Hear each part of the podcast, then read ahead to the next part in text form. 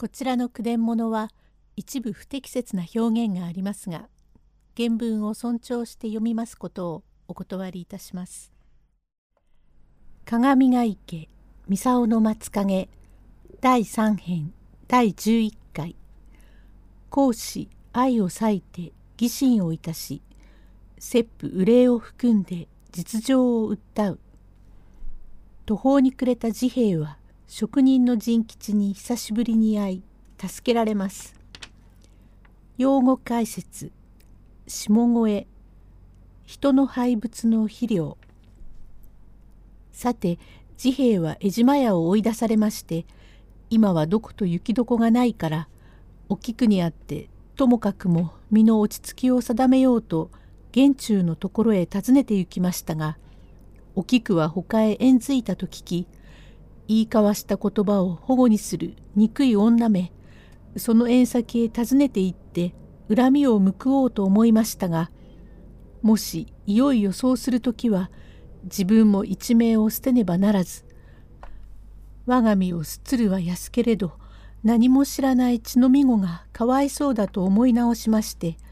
無念をこらえしおしおとして万年橋まで来かかりますと少し先へ行く男は紺の桃引き腹掛けに朝浦草履を履き長番店の上に印番店23枚を着て豆絞りの手ぬぐいで頬かむりをいたしまして番傘を下げ長提灯を持ってゆくから治兵衛もし少々物が承りとうございます。種目橋へ参りますには万年を渡りました方がよろしゅうございましょうか。俺も下目橋へ行くんだが。おや、仁吉さんですか？治兵衛さんかえ、ご無沙汰をしてすみません。仁吉さん、私はこれこれのわけで江島屋を追い出されました。と一部始終を話すを聞き、そりゃあんまりひどいね。何しろわしのうちへおいでなせえ。と仁吉は一体真実ある男ですから当人を連れて自分の家へ行くと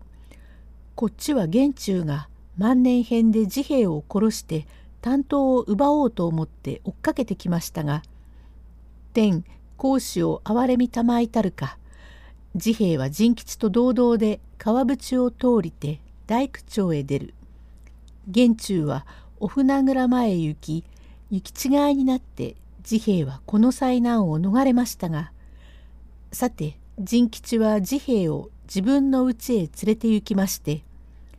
何しろ金兵衛のところへ手紙をやった方がいいというので手紙を番頭のところへ出しますと早速番頭がやってきて少しばかり小遣いとして置いて行きまた仁吉からも少し小遣いをやりて何しろ新庄を持った方がいい幸い近所の釣り竿屋の裏に空き家があるというので治兵衛は三両二分で新庄を持ちましたが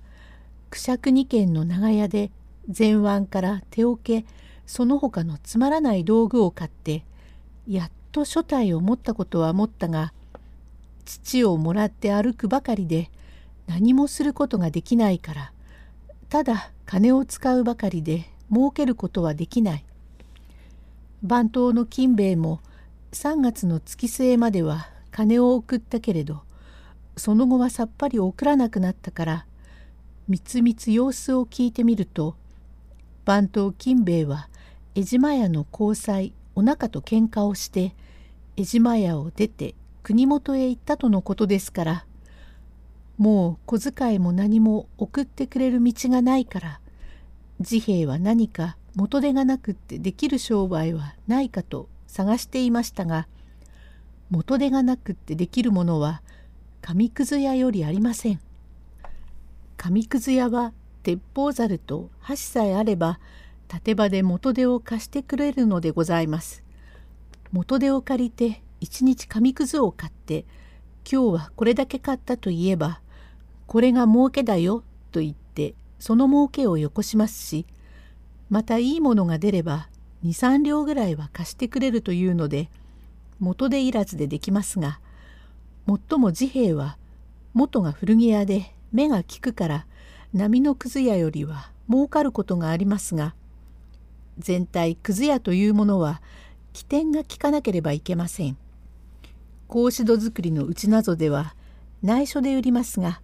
小遣いに困って女房が桃引きを売る時などはくず屋の呼び方が違います。桃引きを売るのに「くず屋さんへいへい」と表から入ってはすぐに世間へ知れてしまいますから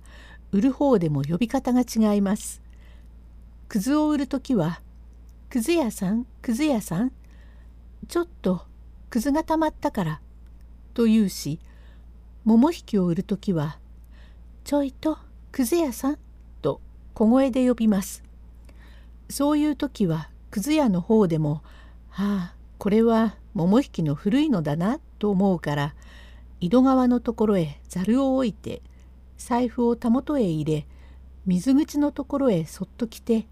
手ぬぐいを取って小声になり「くず屋をお呼びなすったのはこなた様ですか?」と言わなければなりません。なかなか難しいものです。治兵衛は朝浦草履を履き小粋なタバコ入れを下げて「紙くずはたまりませんか？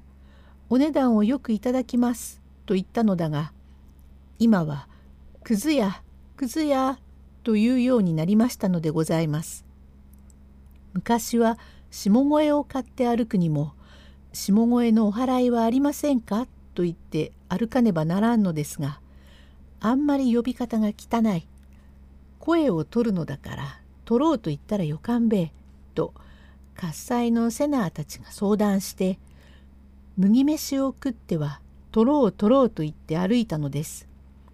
麦とろはこれから始まったと申すことですが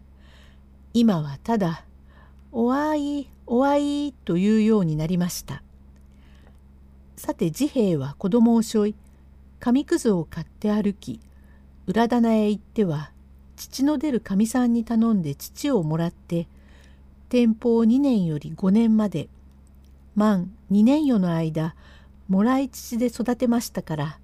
おみちも早5歳になったから治兵衛が商売に出るにも天気の良い日は子供を家へ残してゆくと辺りのかみさんたちがかわいそうだと言って結びを持ってきたり菓子を持ってきてくれたりして一日遊んでいるから治兵衛もおいおいに商売の方ができるようになりましたがちょうど9月4日のことです。治兵衛は仁吉の家へ来て「仁吉さんお家かねおや、治兵衛さん、お上がりお上がり。今日は商売はお休みかね。少しお願いがあって参りました。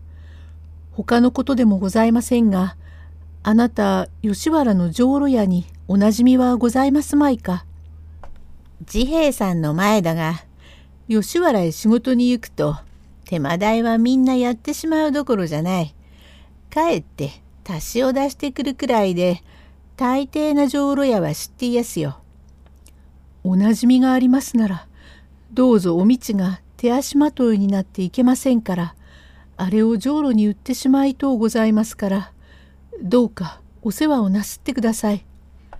なんだい？みぼを売るとえ？よしな、冗談じゃねえや。今まで育てるのが困るんだ。5つになったから、もうこれからは一人で遊んでいるよ。あれは利口だから7つにもなればお前の手助けにならあね。お話申さんければ分かりませんが私は江島屋の養子になって親の恩を受けましたが江島屋は昨年10月3日にうちの蔵より火事を出し丸焼けになってとうとううちは潰れてしまい今では芝源助町に裏屋住まいその日の煙も立ちかねますとのこと。私もあの近所へ行くと、舅の恥になりますと思って行かないでおりましたが、どうかして養父の恩を報わなければすみませんから、お道を売って一生懸命稼ぎまして、お父さんをこっちへいらっしゃいと言って布団の上にでも置きましたらばお腹の悪い心も治り細くも江島屋ののれんに立つようになろうかと思います。それについてはお道が邪魔になりますからどうか浄炉に売れるようにお世話を願います。こう治兵衛さんお前のような高校者を妾におだてられて追い出しその時の姿を見ねえまるで小僧が寝小便をしたような姿をして追い出されたじゃねえか。その報いでも江島屋の潰れるのは当たり前だ。笑ってやれやれ。江島やめ、ざまあ見やがれ。これ、仁吉さん、お前さんの言うことは違います。先で何ほど非道にすればと言って、潰れてもいいという方がありますか。私がこうやって古着を商うに目の利くのもみんな江島屋のおかげ。たとえ先で憎もうとどうしようともここが恩の報いどころ。落ちぶれた親を引き取り江島屋ののれんをいささかでも立って私が稼いで両人を養って過ごしますれば舅が治兵衛俺が悪かった堪忍してくれと言えばそこで悪が善に帰りこのくらいな功徳はありません。たとえにもあだは恩で返せと申しますから俺は恩をあだで返せということは聞いたが、あだを恩で返すということは初めて聞いた。実に感心した。治兵衛さん、お前のような人は俺は見たことがねえ。実に恐れ入った。よろしい。ミーボーを世話しましょう。